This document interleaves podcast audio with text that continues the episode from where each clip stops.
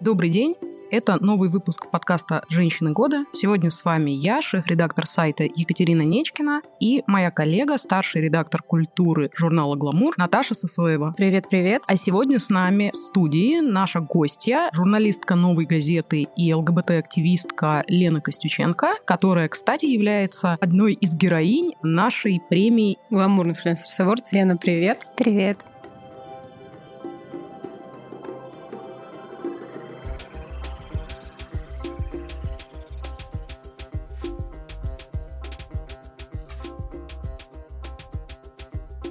Но только, к сожалению, по законодательству Российской Федерации мы должны сразу сделать небольшую пометку на полях, что если вам нет 18 лет, если вам не продают алкоголь, если вы не ходите на выборы голосовать, вам, к сожалению, нельзя слушать этот подкаст. Так что это подкаст 18+. Увы, увы. Увы, да, мы этому не очень рады. Добрый день. Я очень надеюсь, что этот подкаст выйдет 17 мая, так у нас запланировано, потому что 17 мая — это такой особенный день, потому что 17 мая — это Международный день борьбы с гомофобией. И я уточнила, почему именно 17 мая, потому что 17 мая 1990 года гомосексуальность была исключена из международной классификации болезней, так что, получается, 31 год назад гомосексуальность перестала считаться заболеванием, но, к сожалению, многие люди до сих пор так думают. И, собственно, мы как раз хотели поговорить с Леной, почему именно так происходит. И, собственно, вот уже 30 с лишним лет прошло, а как бы ВОЗ и ныне там. Для того, чтобы начать эту тему правильно, наверное, мы должны пояснить для наших слушателей, почему эта тема Лене близка и как давно Лена занимается активизмом. Я сейчас уже не помню, это был 10 или 11 год, когда я начала заниматься уличным ЛГБТ-активизмом. Последние несколько лет я не занимаюсь ЛГБТ-активизмом уличным именно по состоянию здоровья, и сейчас больше занимаюсь какой-то просветительской деятельностью в эту сторону. А чем уличный отличается от неуличного? Простите за тупой вопрос. Я буду сегодня задавать много тупых вопросов, я об этом сразу извиняюсь. Тупых вопросов не существует, это я как журналист вам расскажу. Спасибо. Спасибо. Но это смешная дихотомия, которая была в российском ЛГБТ-активизме какое-то время назад. Сейчас ее практически нет, потому что уличный активизм, как и, в принципе, уличный активизм России, подисчез в связи с изменением законодательства. Уличные ЛГБТ-активисты считали, что акциями прямого действия надо добиваться быстрого изменения нашего правового статуса и общественного мнения по этому поводу. Просветители считали, что все изменения идут следом за изменением сознания людей, поэтому нужно с людьми разговаривать, нужно людям объяснять, нужно проводить семинары, нужно становиться более видимыми, и это длительный постепенный процесс. Ну, то есть это, в общем, такой тактический вопрос, что лучше. А почему как бы вообще нужно делить, если честно, я не очень понимаю. Ну, ведь, по идее, ведь и то, и то, это Ну, это делится Хорошо. скорее по темпераменту, насколько долго ты готов, готова вкладываться в результат. То есть ты больше спринтер или марафонец. Я, конечно, по духу больше спринтер, но в России надо жить долго, как говорится, поэтому... Ну, не только в России. Давайте жить долго везде. Ну, я помню, поправь меня, пожалуйста, если я заблуждаюсь, что к уличному активизму, связанному с э, ЛГБТ, у нас всегда, в общем-то, относились плохо и до там, 2013 года, когда был принят закон. Ну да, но у нас, в принципе, к уличному активизму плохо относятся. Ты К выходишь к на улицу, смысле? тебя... Ну да. Ты выходишь на улицу, тебя бьют. Это могут быть менты, это могут быть нацики, ну, в случае с ЛГБТ-активистами, или, прости господи, люди, которые называют себя православными активистами. Но, по сути, у нас, в принципе, в России сложно и опасно выражать свою точку зрения на уличных акциях. Это так. Я тут немного просто уточню свой вопрос. Многие мои знакомые, когда мы еще в студенчестве, скажем так, когда акции уличные ЛГБТ-активистов еще проходили более-менее регулярно и были на слуху, говорили, что, ну, мы, в общем, совершенно не против ЛГБТ-повестки, но нас ужасно раздражает само словосочетание гей-парад. Ну, типа, в смысле парад. И это было очень распространенной такой точкой зрения, когда люди не понимали, зачем Она и остается эта точка зрения, на самом деле. Ну, достаточно часто, мне кажется, можно встретить людей. Ну, гей-парад — это такая неловкая калька с английского гей-прайд, гейская гордость, если дословно перевести. И тоже, да, прайд — это как гордость, это не совсем корректный перевод. Это скорее самоуважение, что ли, признание себя ценным. Но это не активисты перевели, это журналисты это перевели как гей-парад, и понеслось. Поэтому любую акцию ЛГБТ-активистов называли гей-парадом, и, в общем, отсюда все. Ну и ставили, соответственно, фотографии людей полуголых с перьями, то есть западных гей-парадов, где многие проблемы уже решены, и гей-парады — это скорее праздник, карнавал. Когда фестиваль. Ну да. Ну, кстати, насколько я знаю, что и в ЛГБТ-среде не все, допустим, положительно относятся к, да, к тому, что условно гей-парадом, я показала воздушные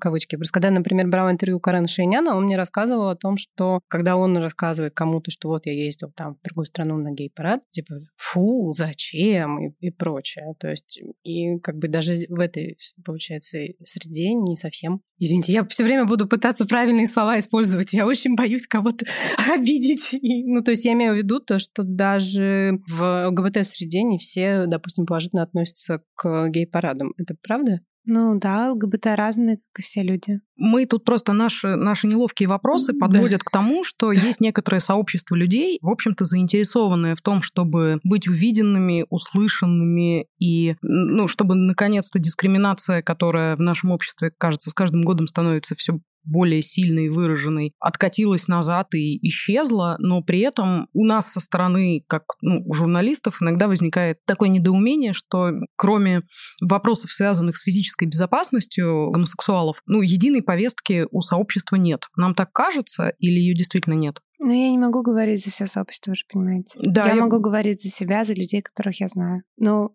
у нас есть единая повестка, Возможно, ее плохо слышно, но она, тем не менее, есть. И есть единый спектр вопросов, из-за которых мы выходим на улицы. Мы выходим на улицы не потому, что мы хотим побегать с радужным флагом Атамонны, не потому, что мы хотим, чтобы нас побили, унизили в очередной раз. Мы хотим выходить на улицы, мы вынуждены выходить на улицы, потому что мы хотим равные права. Каких прав мы хотим? Прежде всего, это право на брак. Право на брак — это довольно широкое право. Это не только иметь печать в паспорте. Это весь комплекс это весь имущественных комплекс прав, и которые прав, и, и человеческих. человеческих и гражданских прав, которые да, вытекают... Которые вытекают из этого. Из этого. Угу элементарно, да, сейчас мы не можем пройти к нашему любимому человеку в больницу, если он там находится без сознания, или в тюрьму. Мы не можем взять совместную ипотеку. Мы не можем завещать или получать завещанные нами без уплаты налога. И самый болезненный вопрос, так как мы друг другу не являемся родственниками, мы не можем совместно опекать наших детей. То есть, если биологическая мама или биологический отец детей умирает, то ребенок едет в детский дом. Это чудовищно. Это должно быть изменено. Это не все. В 2013 году был принят закон о так называемой пропаганде гомосексуализма, поправка в административный кодекс, согласно которому мы не можем говорить открыто о себе в ключе ином как негативной, потому что мы являемся социально неравноценной группой граждан. Так там это и сформулировано. Это тоже должно быть отменено. Я тут задам уточняющий вопрос для того, чтобы всем стало понятно. На практике это зачастую связано с тем, что люди не могут э, открыто написать, что гомосексуальность это нормально, не могут написать это в пабликах ВКонтакте тематических, не могут написать это в группах в Фейсбуке, не могут, я не знаю, нигде Но, ну, это, в общем-то, на самом написать. деле, я хотела бы еще добавить, что иногда бывают случаи, что даже когда люди об этом пишут с пометкой 18+, то все равно потом конечно, у них возникают проблемы. Конечно. Собственно, и Юлия Цветкова. Проблема возникает не только у нас проблемы возникают у журналистов, которые пишут о нас. Как бы там очень перед законом предусмотрены очень серьезные штрафы для СМИ, для журналистов, и есть осужденные по этой статье.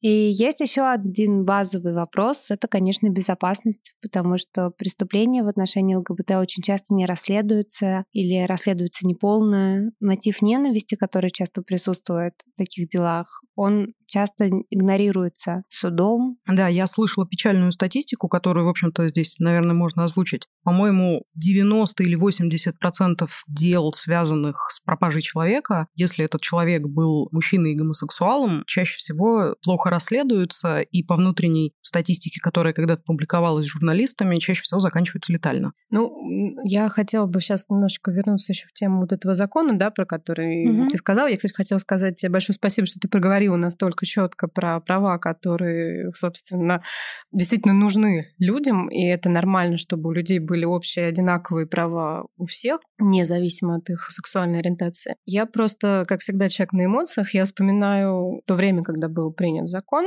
и 2013 год, да, и я, у меня на тот момент, лично у меня, я как бы человек не очень в этом разбирающийся, но у меня не было ощущения, что в целом вообще какая-то, ну, то есть, наверное, были отдельные люди, которые там, ну, отдельные люди с гомофобными взглядами, но это все равно мне не стояло вот такой вот проблемой, которую постоянно все, я имею в виду не саму гомофобию, а то, что вообще стали поднимать, то есть как бы вместе с этим законом подняли вдруг э, всех э, геев и лесбиянок, как, ну, объявили их врагами народа вдруг резко, зачем-то, почему-то. Я могу объяснить, зачем. Давай. В нашем государстве используется такой пропагандистский паттерн «Россия в кольце врагов», что вот есть великая Россия, которая окружена недружественными странами. Такой же паттерн, например, использовался в гитлеровской Германии. Это довольно распространенный пропагандистский паттерн. Он не работает без внутреннего врага. Обязательно нужны внутренние враги. И ЛГБТ на роль внутреннего врага подходит идеально. Ну, кого еще, да? Мы не можем поднимать там национальный вопрос в многонациональной стране, да? У нас было две чеченских войны, которые закончились очень плохо. Мы не можем, хотя вот сейчас вот начинают преследовать потихонечку людей по религиозному принципу, я говорю представители Иеговы, да? И мы должны, наверное, сказать, что это, это организация запрещенная, на территории Российской на Федерации. территории Российской Федерации, да. Или Хизбут Тахрир, который тоже запрещен на территории Российской Федерации. Да, извините, я, люди, это, к сожалению, не видео-подкаст, люди не могут видеть твое выражение лица в этот момент. Да, а внутренние враги нужны. И ЛГБТ в этом смысле идеальны. Мы везде, мы такие же, как вы, но мы другие. Нас такое хорошее число, то есть нас 5% населения России, 7 миллионов. И нас очень удобно прессовать. Я тут, извините, задам вопрос, который как это, просила бы задать моя соседка. Давай, вопросы от, вопросы от соседки. Вопросы от соседки, да. А вот в чем ваша проблема, как бы? Вот сидите себе дома тихонечко, никому не говорите, как бы, что вы гомосексуалы, и никто вас тогда обижать не будет. Ну, во-первых, я перечислила те права, которые нам нужны. Права с неба не падают, права не дают, права берут. Наша жизнь без этих прав гораздо тяжелее, чем ваша. Во-вторых, вот сидели геи в Чечне, тихо, никому не говорили. Потом в какой-то момент их начали истреблять. ЛГБТ-сети, к счастью, удалось спасти более 160 человек, вывести их из страны. Но это прекрасный пример того, что происходит, когда ты сидишь дома тихо. Рано или поздно за тобой приходят. Тихо сидеть дома нельзя. Ну и кроме того, давайте поговорим, вот представим простой пример. Вот я много езжу по городам. Зимой ездила в Кинель Черкас. Там есть медучилище. Вот представим, что в этом медучилище учится мальчик и девочка. В какой-то момент они полюбили друг друга. В том же медучилище учатся девочка и девочка. И они в какой-то момент тоже полюбили друг друга. И все нормально, все прекрасно. Они юные, все у них замечательно. В какой-то момент мальчик и девочка женятся. Не потому, что им нужны права, не потому, что они читали гражданский кодекс и знают, что происходит с, юридичес... с юридической точки зрения, когда ты получаешь печать в паспорте. Нет, потому что просто так принято. А девочки девочки не женятся, потому что так просто не принято. И потом один из супругов в той в другой паре умирает. Что происходит с одной семьей, что происходит с другой. Понимаете, все эти права, которые прописаны в законе, они же прописаны там не просто так. Государство страхует людей в тяжелые моменты их жизни. Нам надо, чтобы мы тоже были застрахованы. Нам надо, чтобы мы были защищены. Потому что мы точно такие же граждане Российской Федерации, как вы. Мы тоже работаем, мы платим налоги и особо ничем от вас не отличаемся. Не нравится мне как бы эта дихотомия мы-вы, как бы, но... А она нам тоже не нравится, но она есть. Ну, Она есть, и как бы, конечно, можно сейчас сказать, пусть расцветают сто цветов, мы все равны и одинаковы, но мы не равны, в том-то и дело. Мы не равны. Скажи, пожалуйста, Лен, ты когда-нибудь интересовалась? Ведь, ну, история, которая сейчас разворачивается в России с полным неприятием сексуальных меньшинств, с какой-то не только законодательной, да, но и там общественной дискриминацией в их адрес, она ну, как бы не уникальна. В разное время через этапы эти проходили совершенно разные страны. Ну вот как минимум в Великобритании да, был такой яркий кейс, когда на гомосексуалов как это? Принудительное лечение ты имеешь в виду? Гонения шли. Ну, были гонения еще в середине 20 да, века. Да, да, да, да, скажем так. Вот. И общество в целом относилось к ним очень нетолерантно. А сейчас мы знаем, что там легализованы браки, там все очень замечательно. Ну, там в целом более-менее да, более-менее все хорошо. Да. И, ну, как бы парадигма сознания среднестатистического британца, как бы, она изменилась. Ты когда-нибудь интересовалась, вдруг ты знаешь, что нужно для того, чтобы мы тоже проделали этот э, эволюционный путь? Ну, Конечно, во всех странах все изменения начинались с того, что ЛГБТ становились более видимыми. Потому что очень легко ненавидеть или бояться, или презирать кого-то, ну, абстрактного, да, какого-то какой-то абстрактный человек, который живет иначе. Когда этим человеком оказывается твой сосед, твоя дочь, твой коллега по работе, женщина, с которой вы вместе ходите на церковные службы. Да? Уже становится сложнее. Ну, сейчас это очень часто решается исключением этого человека из жизни. То есть я знаю несколько случаев, когда люди в целом, как бы, которые говорили о том, что мы относимся к этому ну, с пониманием, да, они просто типа деликатно так, знаете, выдавливали человека из круга общения. То есть не то, чтобы кто-то с кем-то ссорился или еще что-то, ну так тихонечко перестали звать на чай, там, перестали приглашать на праздники, как бы, оп, и там, вот больше человека нет на семейных фотографиях. Такое случается, и тогда возникает вопрос, почему, что вы до этого ценили в этом человеке, почему вы до этого считали себя с его другом, если просто то, что этот человек отличается от вас, разрушило ваши отношения. А ты сама когда-нибудь сталкивалась с отвержением по, по, по, по, по признаку сексуальной ориентации? Сексуальной ориентации? Никогда. Никогда. Мне очень повезло, у меня и друзья, и моя семья, и моя работа меня приняли, да. А может быть какие-то истории, когда людям, возможно, в регионах из твоих поездок или из твоего опыта общения, анонимно, естественно, когда людям как-то приходилось особенно переживать камин родным или друзьям? Но я знаю много довольно чудовищных историй. Я знаю, когда детей выгоняли из дома, и это большая проблема, потому что, ну, действительно огромное количество бездомных ЛГБТ-подростков, которые вынуждены жить на каких-то вписках, часто их вовлекают в проституцию и чего только там не происходит. Это дети, от которых отказываются родители.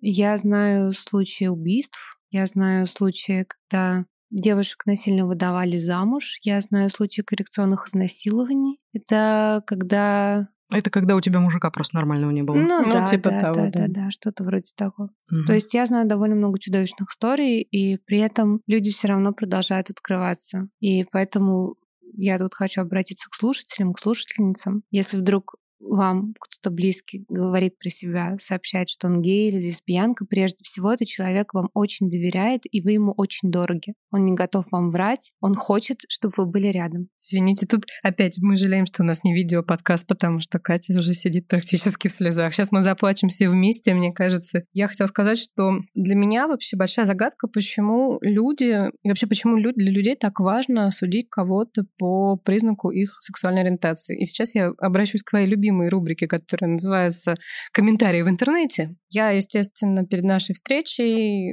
гуглю ну, на YouTube разные видео. Есть прекрасное интервью Катерины Гордеевой, если вы его не смотрели, посмотрите все, кто слушает этот подкаст. И я нашла старое видео, где ты в эфире «Дождя» рассказывала, собственно, про еще уличный активизм, как тебя ударил, как я поняла, некий какой-то православный или моральный активист, так называемый. Mm-hmm. Вот. И там, значит, были комментарии. То есть это видео вообще какой-то там типа 9 или 10-летней давности.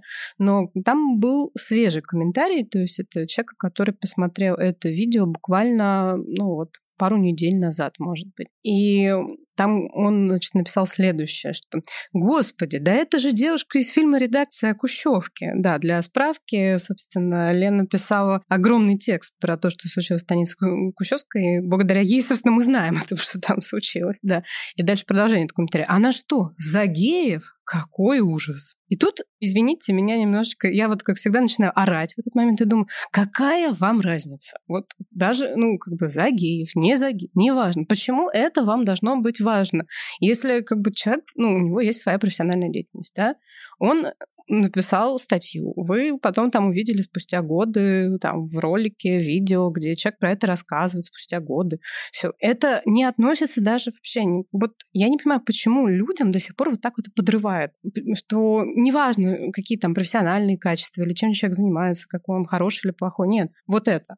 Почему вот это нужно вытащить? Я не понимаю. Ну, мне кажется, это какая-то глубинная такая, знаете, размежевка по линии свой-чужой. Это не касается ни работы, на мой взгляд, ни там увлечений. Это как, ну, поскольку как бы сексуальная ориентация – это тема очень интимная, да, такая максимально интимная, я бы сказала, то это та демаркация, которая проходит вот поверх всех этих социальных наслоений, типа карьеры, политических взглядов и всего остального. И лежит как бы слишком близко к телу, возможно, особенно после того, как люди нервно накачиваются на, на, на, на всех этих историях как бы в СМИ, да? Но, возможно, у Лены есть своя точка зрения. Да нет, я с тобой здесь соглашусь. Это действительно такая размежевка свой-чужой, абсолютно такая пещерная. Отсюда же растет национализм, очень часто, если вы поговорите с человеком, который ненавидит ЛГБТ, выясняется, что заодно он ненавидит там черножопых, заодно он ненавидит тех, заодно он ненавидит всех. Все вот. в пакете идет. А, да? Пакетное предложение. Да, да, да. Вот Лев Рубинштейн считает вообще, что сначала первичная ненависть, а потом повод для ненависти. Что сначала у человека появляется ненависть внутри, а потом он ищет объект, Возможно, он прав. Ну, собственно, я еще как раз хотела спросить по поводу того, как... Ну, то есть ты достаточно часто и выступал, и, ну, мы уже обсудили, да, твой активизм, но сейчас вот был момент, собственно, после интервью Катерины Гордеевой, когда перепостил Дудь, вот это несколько кусочков, собственно, и он помог привлечь, естественно, внимание к этому всему. И я могу сказать, что когда я, например, смотрела твое интервью Катерине Гордеевой, я сама там разревелась в определенный момент, да. И я потом опять возвращаемся к рубрике комментарии в интернете. Потом я, я даже у себя это потом перепостила, потому что, ну, я правда, я опять орала, потому что когда я стала смотреть, что пишут люди, ну, то есть я не могла понять, вот почему, если я реагирую, вот, то есть я сижу сама в слезах и рыдаю вместе с Леной, которая, ну, рассказывает о том, как она себя чувствует, э, когда вся страна, э, ну, то есть основной закон нашей страны, да, Конституция ее дискриминирует. И комментарии, и при том, что мы понимаем, что Лена журналист, и вообще девочка, которая ездила в горячие точки на войну, извините, сидит какой-то противный мужик на фотке, который в своей жизни ничего тяжелого не держал, скажем так, и рассказывает о том, что Лену нужно там, не знаю, сжечь в печи. Понимаете? Ну вот правда, извините, все это было мое лирическое отступление, но просто у меня от вот этого самой подгорает. После лирического отступления я задам вопрос. собственно. После того, как э, вышло интервью Гордеевой, и был перепост Дудя, и было столько внимания, вообще для тебя что-то изменилось? Ну, то есть стало ли больше людей, не знаю, приходить в твои социальные сети? Стало ли тебе больше писать на эту тему, не знаю, и хорошее, и плохое? Да, конечно, конечно. У меня прибавилось подписчиков в Инстаграме. Это странно, потому что у меня такой Инстаграм, я обычно туда выкладываю фоточки красивые, которые мне просто хочется сохранить. Но сейчас из-за того, что там уже 23 тысячи подписчиков приходится вести более ответственно, то есть как-то... А кто пришел больше? Женщины больше пришли, больше всего пришло женщин. Вот, ну, были какие-то э, личные сообщения, там, мы тебя найдем, ты сгоришь, мы с тебя снимем кожу. Ну, как бы я уже привыкла, и я это все игнорирую обычно просто. Вот. Было очень много людей, которые писали поддержку или рассказывали свои какие-то личные истории. Один парень написал, я живу в Сибири в таком-то городе, я гей, мне 38 лет, я никогда никому это не говорил. Вы первый человек, кому я это говорю, что я пишу это, чтобы набраться храбрости сказать кому-нибудь еще. Боже, это так трогательно. Это очень, да. Вот вы представьте себе, человек живет 38 лет и вынужден ежедневно врать. Вот на что это общественное осуждение неграмотное, да, на что отсутствие эмпатии обрекает жизнь людей. Вы спрашивали, да, про какие самые трагические истории я знаю. Самые трагические истории, когда человек не успел рассказать. Вот у меня есть друг, очень хороший парень, талантливый режиссер, и у него была мама, очень близкий ему человек, и он очень хотел ей рассказать то, что он гей. И он очень боялся, ждал, потом позвонил маме, сказал, что надо встретиться. Мама говорит, да-да, приезжай. Он приехал и говорит, я тебе должен что-то важное рассказать. Она говорит, я тебе тоже должна что-то важное рассказать. Он говорит, да-да-да, ты первая. Он говорит, давай, у меня рак. Ой-ой-ой. Ой-ой-ой. И он не сказал ей. Он не сказал ей, он ждал, когда она выздоровеет, но она не выздоровела, она умерла. И теперь он вынужден с этим жить. И он... это уже не поправишь. А он объяснял, почему он не сказал? Как? Ну, он сказал, что она болеет, сейчас для нее очень сильное потрясение, это будет «я не хочу», и, в общем, он не успел, он просто не успел. У многих людей складывается стереотипное мнение, что у многих моих знакомых, во всяком случае, но тут надо понять, что у меня достаточно специфический в силу профессии, образования и города проживания круг знакомых, многие мои друзья считают, что ну, в целом, как бы опасность, физическая опасность, если ты не в Чечне э, или в какой-нибудь другой Южной Республике традиционной, опасность физическая для геев слишком преувеличена. Ну, то есть, ну, ну как бы крикнут тебе в спину что-нибудь оскорбительное. Ну, там, я не знаю, там напишут тебе в подъезде что-нибудь гадкое как бы на стене, да, ну и на этом типа все закончится. А мне кажется, это не так. Вот права ли я?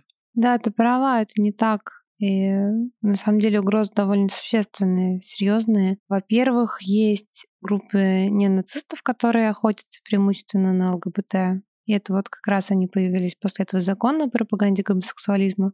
Тоже, да, вот эти вот шавки, по-другому я их не могу назвать, почувствовали, что государство не на нашей стороне, и теперь, значит, можно на нас охотиться. Есть э, целая преступная тоже группа, которые работают по одинаковой схеме, то есть они сидят в соцсетях, ну, знакомятся там с мужчинами, например, под видом ну, другого мужчины. И потом как бы человек приходит, грабит, иногда убивают, но чаще просто грабят и избивают, потому что они знают, что ЛГБТ очень сложно идти в полицию, потому что, ну, потому что.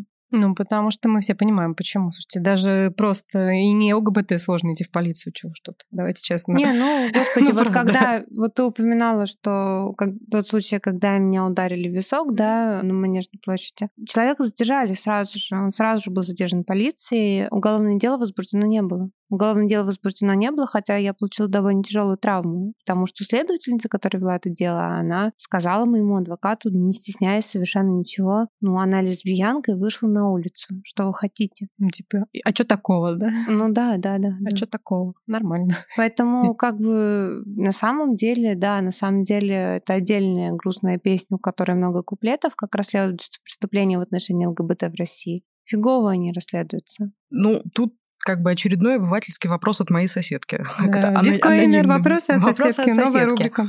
Но вас же так много. И вы же наверняка и в органах власти, и в Думе, и, и в администрации президента, и везде затаились. Как бы. Вот неужели гей-лобби, которое может протащить законы или, по крайней мере, как-то корректировать правоприменительную практику, на самом деле не существует? К сожалению, его не существует. Вот к сожалению, его не существует. Люди, которые сидят во власти, и некоторые из них ЛГБТ, и я знаю фамилии, мне кажется, они вообще не относят себя к людям.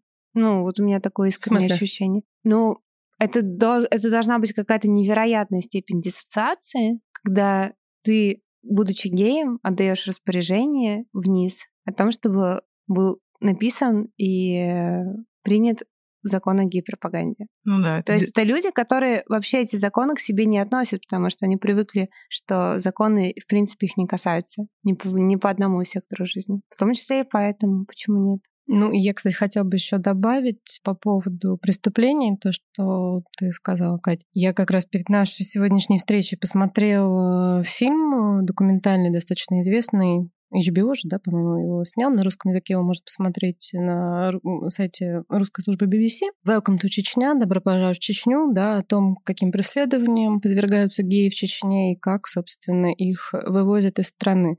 И там как раз в конце очень хорошая мысль высказана о том, что ну, сегодня там это происходит в этой республике, завтра это происходит в другой республике, а послезавтра в Волгограде, Самаре, Москве, там, Петербурге и так далее. Просто как э, цепная реакция, собственно. Поэтому, мне кажется, это как раз тема того, что почему это действительно относится ко всем. А еще сегодня это, ну, не нравится, потому что геи бьют, потом не нравится толстый, рыжий, я не знаю, какой-нибудь еще. Конечно, понимаете, я вот всегда говорю, что этот закон, который приняли, да, пропаганде гомосексуализма, сорян, что про него, но, но реально, ребят, принимают закон, где написано, что одна группа россиян социально неравноценна остальным. Вы же понимаете, что это фашизм. И вы же понимаете, что закон приняли против нас, а при фашизме живем мы все. После того, как еще в прошлом году были приняты поправки в Конституцию, где многих не, не читали, я прочитала все, и где в том числе как раз говорится о том, что брак — это союз мужчины и женщины. Вот когда ты вообще сама прочитала про эти эти поправки, у тебя не было желания уехать вот уже после этого из страны? Ну, у меня был шок, когда я прочитала эти поправки. Я очень надеялась, что их не примут, но их приняли. Я понимаю, что вся история с поправками, да, она была не против нас, ну, задуманная.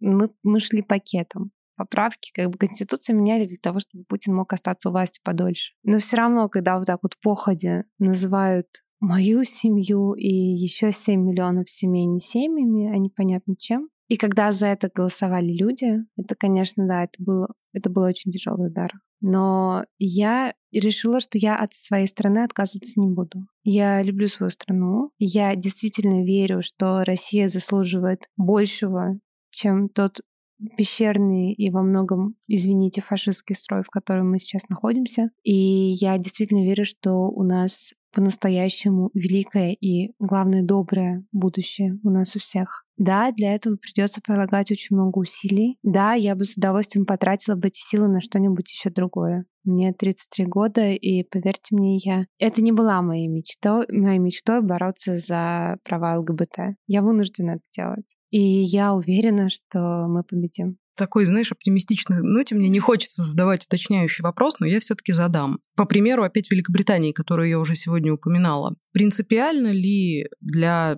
активного ЛГБТ-сообщества сейчас, чтобы брак назывался, ну, в смысле, чтобы союз назывался именно браком? Потому что, ну, как мне кажется, возможно, первым компромиссным кейсом, который могут бы быть у нас, да, это, ну, назвать это партнерством это со всеми... Франции так было, кстати. И это в Великобритании. Со всеми вытекающими, как бы, юридическими последствиями. То есть или сейчас, как бы, есть желание быть полностью принятым, ну, то есть, чтобы это прям брак как брак. И Нет, слово ну, тоже. Конечно, хочется пол, полного равноправия. Но, с другой стороны, я понимаю, что движение к будущему, да, оно идет маленькими шажками. И если хотя бы какие-то из тех юриди- юридических и физических проблем, которыми мы сталкиваемся каждый день, будут сняты, это будет уже очень хорошо. Конечно, конечно. Если это будет не брак, а, не знаю, партнерство, я думаю, что этому тоже многие обрадуются. Не только ЛГБТ, кстати говоря. Я думаю, что достаточно большое количество людей есть в России, у которых есть близкий человек, не являющийся ему родственником, но кого бы они хотели бы иметь своим родственником. Ну, то есть распространять на него свои родственные права, да, это может быть лучший друг, лучшая подруга, я не знаю, там... Да, это правда, есть такой приятный феномен, называется бостонский брак, если я ничего не путаю, когда две женщины просто живут вместе. Не имеют отношений... Ну, в смысле... Ну, в смысле, ну, просто как, как друзья. Как друзья, да, да но при этом они там хотят вместе брать ипотеку, там, вместе заводить собаку и все остальное. Не, ну, на самом деле, вообще идея вот этого партнерства, я не знаю, как Британии, я знаю больше про пример Франции, оно, когда оно там, по-моему, до сих пор существует, то есть у них оно существует, существует, сейчас у них браки есть и для ЛГБТ, и для не ЛГБТ, но и партнерство оно было не только для ЛГБТ, то есть это просто проще, ну то есть его проще было заключить, получить определенную часть прав, там не такую полную, как э, при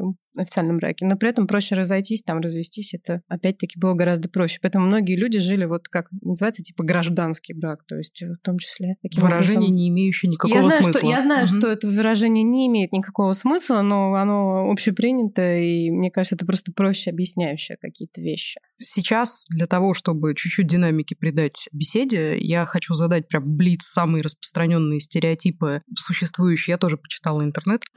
Комментарии? Комментарии комментарий, да, стереотипы о представителях ЛГБТ-сообщества и гомосексуалах, которые есть у людей. Ну вот, допустим, все гомосексуалы хотят жить на Западе. Нет. Все гомосексуалы или многие гомосексуалы, они хотят ходить по улицам полуголыми, затянутыми в латексы с перьями. Господи, вы видели, что сегодня на улице творится? Я пришла в пальто, мне было очень холодно. Нет, нет, мы не хотим ходить голые в России. А теперь чуть более серьезный вопрос. Все гомосексуалы плохо воспитывают своих детей, потому что они развращенные. Ну, на этот счет были исследования. На Западе некоторые исследования ведутся больше 40 лет, и выяснилось, что в ЛГБТ-семьях меньше внутрисемейного насилия, и дети растут более просвещенными, а больше никакой особой разницы они не нашли. Плит закончен. Да, я думала, тебе там еще, знаешь, еще, знаешь, какие 10 вопросов. Нет, на самом деле я хотела подвести как бы Сколько вы зарабатываете? Сколько вы зарабатываете? Да, правда, что вы зарабатываете больше, чем мы. Все геев интересует только секс. Нет, еще дальше должно пойти, мне кажется, знаешь, как это, насколько работает гей-радар про всех актеров, там, про всех, кто... Да, да, да, да, да. А правда ли, что там, не знаю, кто там, Брэд Питт или не Брэд Питт, кто-нибудь. Любимый вопрос, по-моему, Это, всеобщий. Да, всеобщий. Но я хотела подвести к разговору о детях и о том, с какими сложностями на практике чаще всего сталкиваются гомосексуальные семьи, воспитывающие детей в Москве и в России. Ну, то есть правда ли это, что опека знает об этом или что опека посещает такие семьи как-то часто?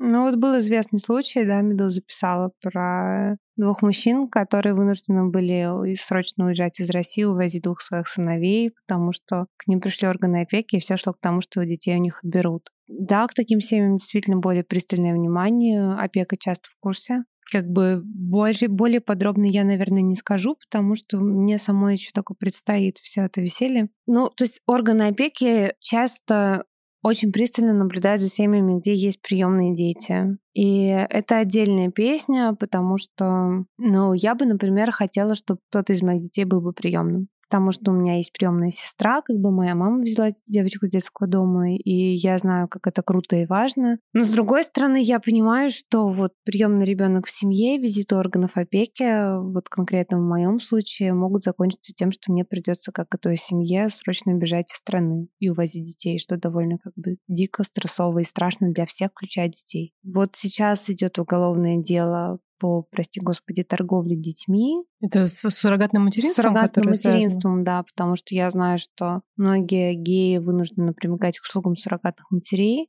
И это тоже отдельный, отдельный ужас, но я здесь не особо могу что-то компетентно говорить, потому что сама, опять же, конкретно с этим не сталкивалась. Но я вижу, что, конечно, моим знакомым ЛГБТ-семьям приходится с детьми, приходится в чем-то тяжелее, потому что, опять же, да, нет вот этого юридического статуса. Приходится на, ли, на уровне личного контакта объяснять там в детском саду, в школе, кто такой второй родитель. Приходится проводить с ребенком разговор, что наша семья отличается от тем-то и тем-то. Подумай, кому ты хочешь об этом говорить, кому ты не хочешь об этом говорить. Но опять же, это не потому, что наши семьи однополые. Это потому, что наше общество пока к этим семьям относится диковато. Поэтому, опять же, очень нужна видимость и очень нужна регулирование законодательного поля, да, чтобы мы действительно чувствовали и по факту были равны вам.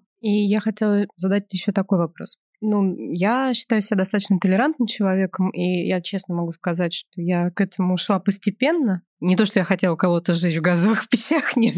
К счастью, никогда такого желания у меня не было, но я имею в виду, что все равно какое-то постепенное принятие, ну, то есть у меня было. И у меня есть ощущение, что многие люди как раз-таки тоже не то, чтобы они хотят кого-то сжечь э, в газовых печах, и, но им нужно немножко помочь стать более толерантными и побороть собственные предрассудки.